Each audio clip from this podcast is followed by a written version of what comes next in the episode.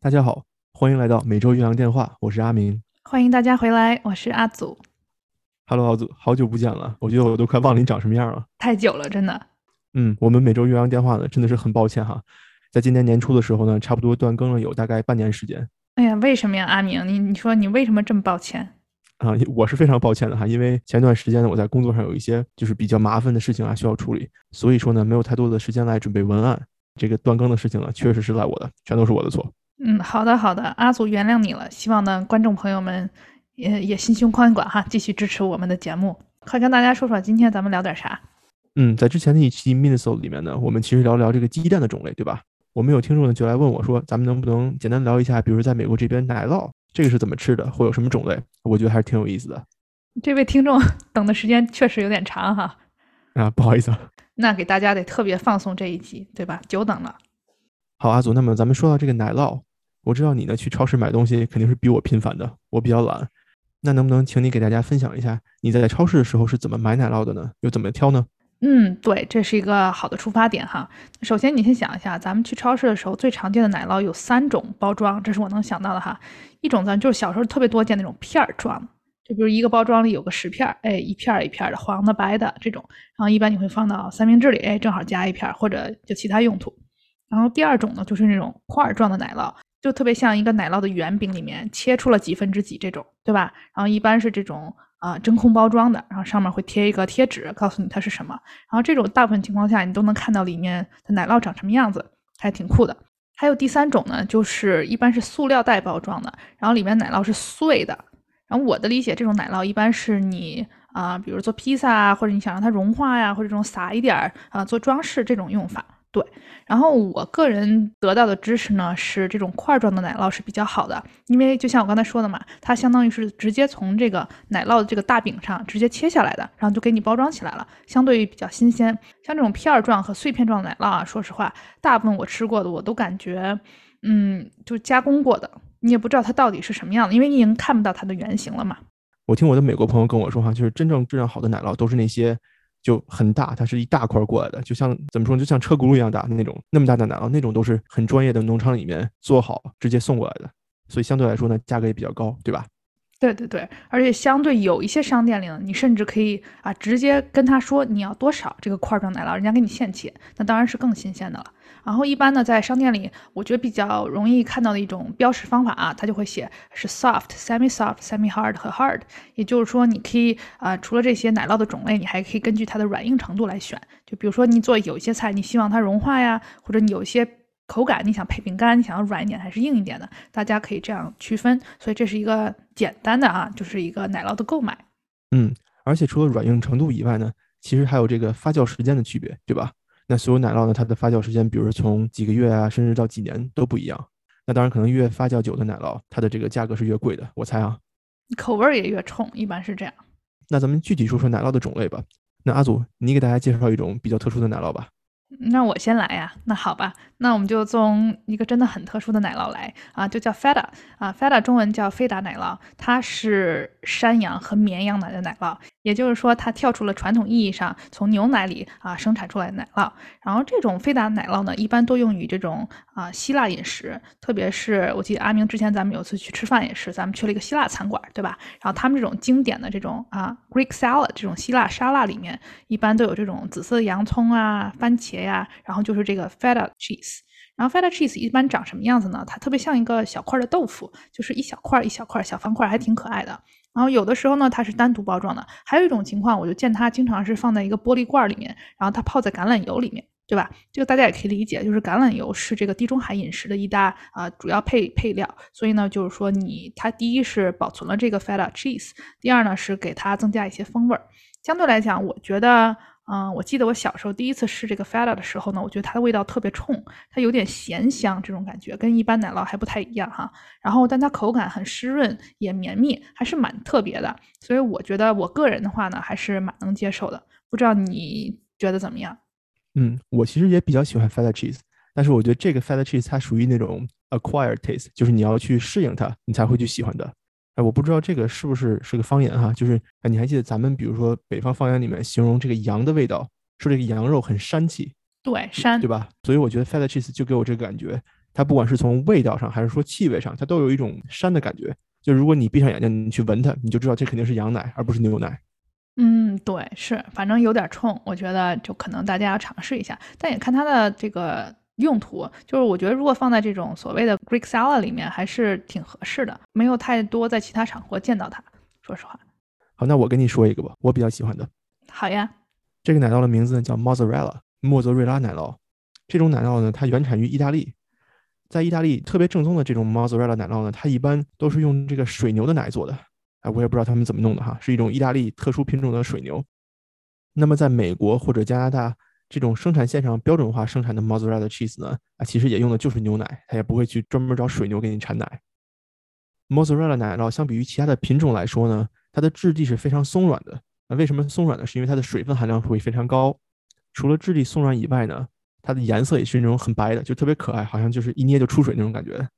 而且因为它的水分多，它的口感就很像那种棉花糖，而且我觉得它其实不太具备咱们想象中奶酪的那种很重的奶味道或者很重的这种咸味儿，它是那种比较淡的口味啊，所以我觉得呢，这种其实比较适合不太吃奶酪的朋友们去尝试。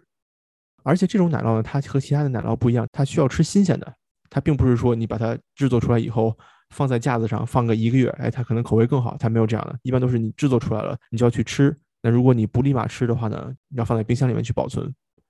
嗯，mozzarella 这个奶酪，呃，一般来说它的用处都是放在披萨上面，呃，意大利嘛，对吧？那放在披萨上面比较好吃，或者在意大利面里面放几块，口感也会很好。而且还有一点我觉得比较有意思的就是 mozzarella 奶酪它可以作为零食去食用的。我在超市里面其实我也经常买，就是买一个小袋子，这个小袋子里面它会有 mozzarella 奶酪这种一口装的这种，放在这个塑料袋里面封存起来的。那你你从冰箱里面抓一把，拆开吃就可以了。我觉得还是蛮不错的。第一呢是感受到了阿明对这个 mozzarella 的喜爱，第二是呢，看来阿明经常吃小零食哈。哇，我跟你讲，停更这半年胖了可多了。哎呀，怪不得刚才你说你认不出我，我也没认出你啊。是吧？哎，嗯，伤心。哎，我有个问题啊，呃，这个经常是不是还有个零食或者那种快餐店的食物叫 mozzarella stick，也是这种奶酪做的？嗯，对对对，就是这样的，就是我说的那个零食嘛。它有的是小袋子装圆的，有的是像你说的一样，它作为一个棒状的，你就拆开以后咬就可以了。但那种是油炸的吧？我说那个 mozzarella stick。呃，有新鲜的，也有油炸的。油炸的就是在饭店做好了以后，他给你端上来的。但是像我说的那种新鲜的，冻在冰箱里的，就是纯 cheese。哦，嗯，好，那还是挺健康的，因为奶酪毕竟还是高蛋白质嘛。那我再给你说一个，嗯，那下面我说的这个奶酪呢，也源自意大利，它叫 Parmesan。有些地方叫 Parmesan，然后我查过，其实这两个发音都可以。这种奶酪它的特性是什么？它就是比较硬，而且非常非常干。由于它硬、它干、它没有水分，这种奶酪呢，比如说你一碰，它就会成粉末状、成颗粒状，它并不成型。而且这种奶酪因为它硬、它干，而且它的这个发酵时间一般都比较长，几个月甚至一年，所以说它的口味呢就会非常非常的咸。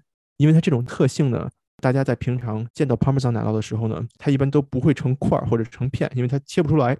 一般都会像盐或者胡椒那样，它装在一个小罐子里面。那么你吃的时候呢，把它拿过来一拧，这个罐子嘛，就把它碾成粉末。这种情况下呢，碾出来以后，一般食客们都会把它撒在这个沙拉上，或者说放在意大利面里面。它的主要目的呢，就是一个提味，就是一个调味剂。你吃的时候呢，就会有种奶鲜味，而且可能还会给面食里面加进一点这种咸味，所以会提鲜。我觉得这个还是比较好的。但这种奶酪就是因为它咸嘛，因为它颗粒状，它不会有人去单吃它。说的是哈，我。很少见到这个奶酪就是块状，然后在那里让人当小零食啊或者之类吃。比如说呢，食堂里会常见一些这种菜肴，叫什么 Parmesan cheese、Parmesan eggplant，反正就是在这种烤制的这种蔬菜或者食物上，它撒上很多。然后我感觉这种比较硬的奶酪也比较适合，那么啊，就是它有专门那种奶酪搓的那种工具嘛，就给它搓成小块状。嗯，对，阿泽说的对哈，看来没少吃。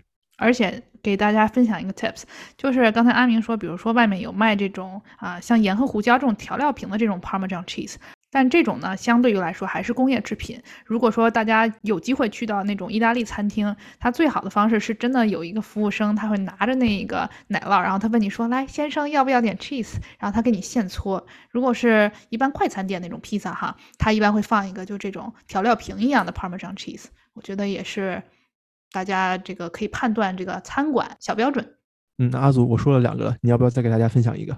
嗯，那我再给大家分享一个特别的哈。那阿明，你猜一猜，我下面说这个是什么呢？就这个奶酪呢，它的名字呢来源于一个地名和一个人名的组合体，并且这种奶酪呢，它的样子呢是黄白相间的。我知道这个奶酪的样子，但是我想不起来名字了。嗯，你偷看一下我的笔记啊？我不能看嘛，这不诚实。你真的吗？那我们就继续了啊。这个呢，我我想给大家分享一下，因为我个人是真的非常喜欢这种奶酪，叫 Monterey Jack 啊，蒙特里杰克。Monterey 呢是美国加州一个小镇的名字，那边有个水族馆，现在也挺有名的哈，大家都很爱去。然后 Jack 呢是一个人名，那给大家讲一下这个是怎么来的呢？这个是当时在十八世纪左右呢，啊，在加州 Monterey 这个地方，当时有一个这个宗教协会嘛，就相当于方济会这种。然后当时他们这些人呢，就开始制作啊一种奶酪，这种奶酪就是哎不是很硬，也不是很软，然后口感比较绵软，这个口味呢也比较适中。他们这个是用牛奶来做的，然后它的这个发酵时间呢，相对也是适中，不长不短。然后呢，当时有一个。咱们现今说这个企业家哈，一个美国的企业家，他名字叫 David Jack，然后他就突然意识到说，嗯，这个宗教协会他们做这个奶酪，哎，做的挺好，味道也不错，那为什么不把它销售出去呢？所以呢，他呢相当于看到了这个商业价值，然后开始呢在加州这个州内开始售卖这种奶酪，因为蛮特别的嘛，之前也没有啊，所以慢慢的呢，这种奶酪也出了名，就叫 Monterey Jacks or Jacks Monterey，但现在一般就叫 Monterey Jack。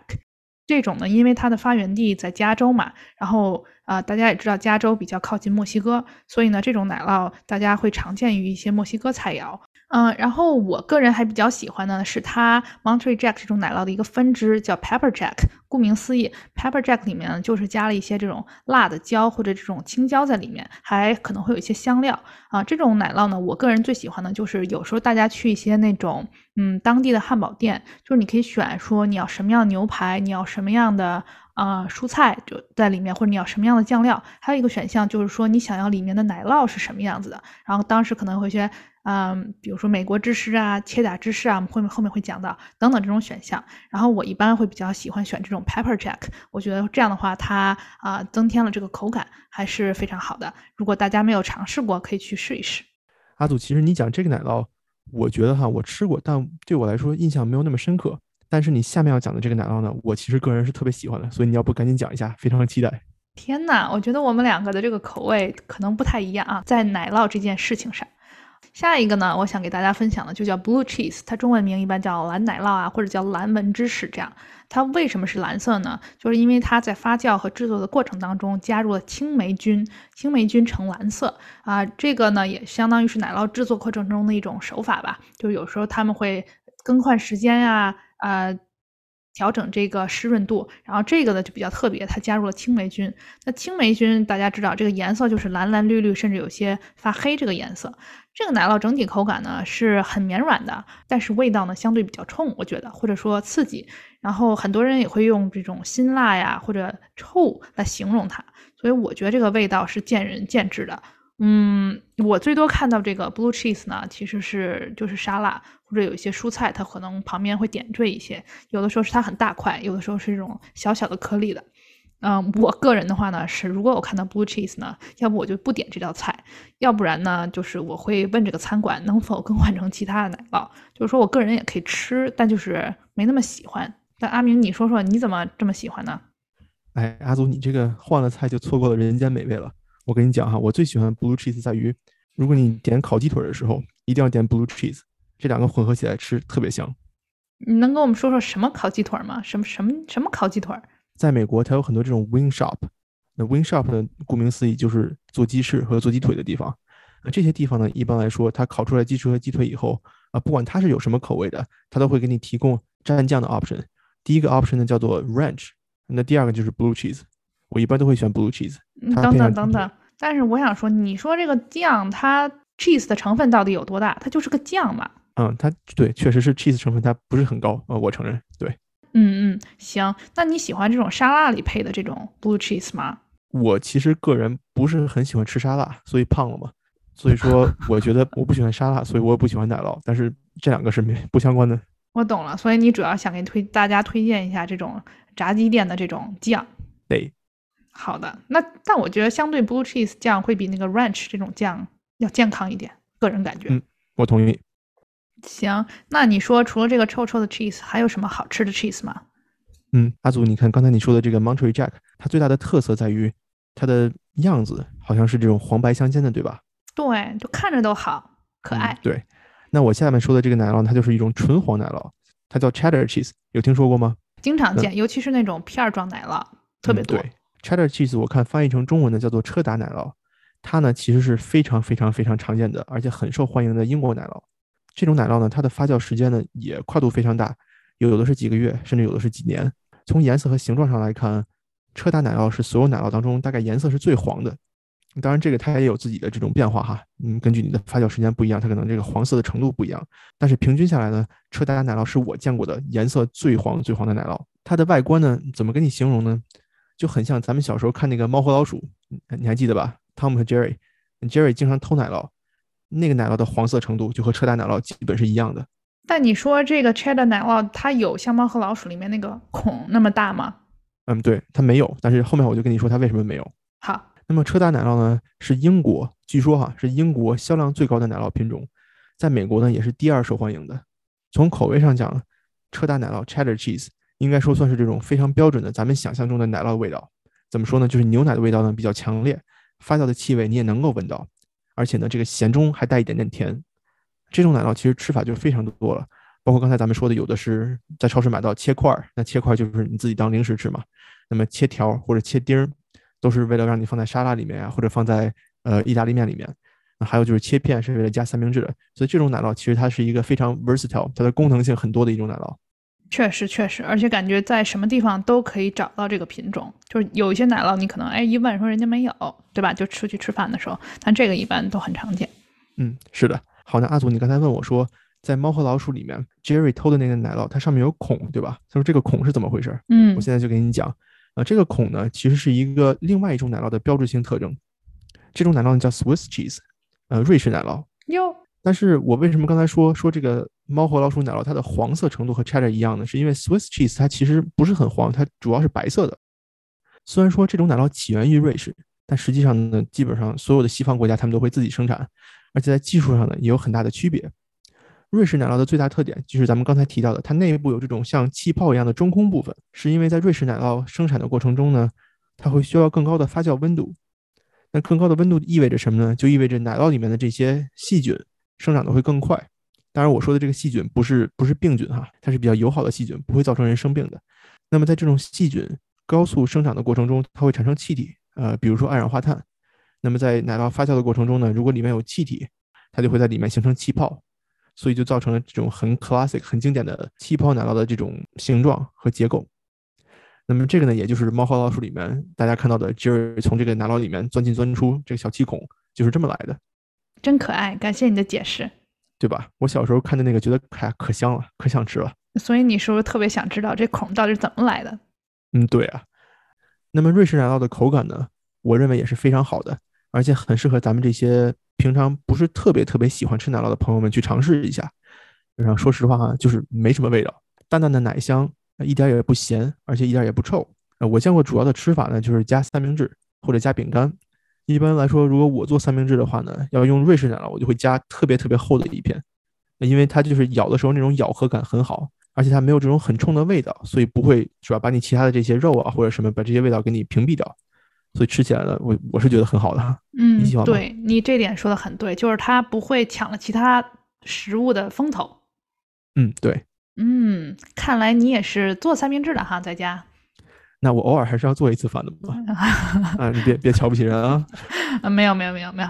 好，那么咱们说完这两种黄色奶酪哈，我们又转回白色奶酪啊。这个 ricotta cheese，阿明知道吧？我听过，但是我不太吃，你给我讲讲呗。嗯，对我跟这个奶酪也不是特熟哈，但是我觉得它非常常见在美国，因为尤其是在美国东北部这边嘛，就是有很多这个意大利移民，所以呢，这也是一个意大利奶酪。它比较常见的地方呢是这个 ravioli，ravioli 就是一种意大利饺子。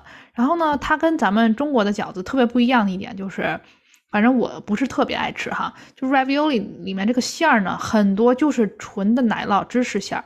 然后你看咱们中国的饺子一般都是肉啊、菜呀，都是这一种。嗯，对我其实也不太喜欢吃意大利饺子，就那种饺子，它外面是面，里面又是奶酪，你吃的时候就给你一种那烙饼卷馒头的感觉。烙饼卷馒头，我我就是这样感觉的。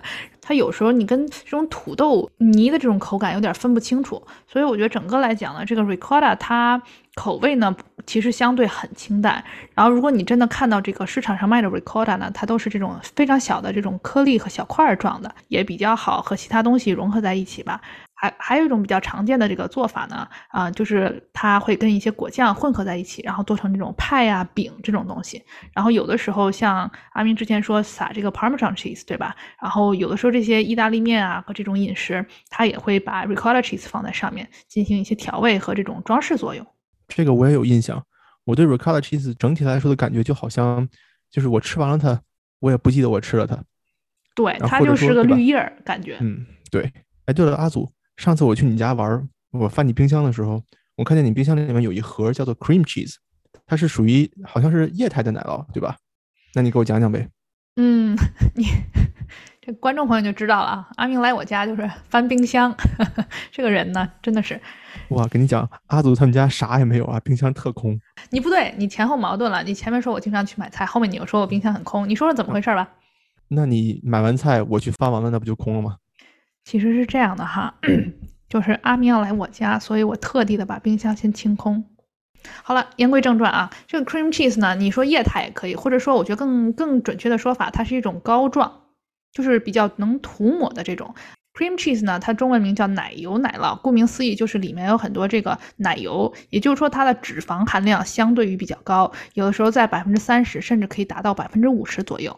那相对来讲，大家可以想到它这个呃口味非常细腻，也非常香啊。最常见的呢，就是把它和这个 bagel 贝果一起吃。我特别喜欢呢，就是去你去到这些卖 bagel 的商店里。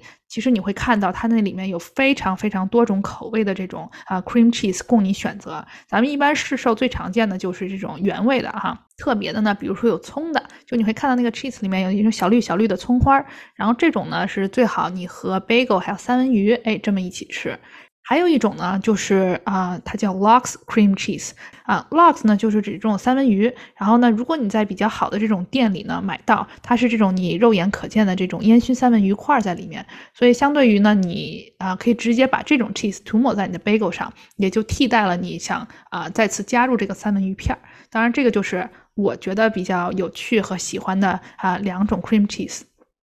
那么除了和 bagel 一起吃以外呢，啊，如果大家是喜欢烘焙的朋友，也都知道这个是做芝士蛋糕的常见原料，对吧？啊，芝士蛋糕，芝士蛋糕说了这么多，其实它都是从 cream cheese 来的，而不是从刚才我们说的那些其他的 cheese 里面来的。哦，原来是这样。所以说 cream cheese 其实主要是用在涂抹，我不会有人是真正只是为了吃它而吃它。对我没见过真有人吃的，说实话。那说完了这么多呢，我还有最后一种奶酪跟大家介绍。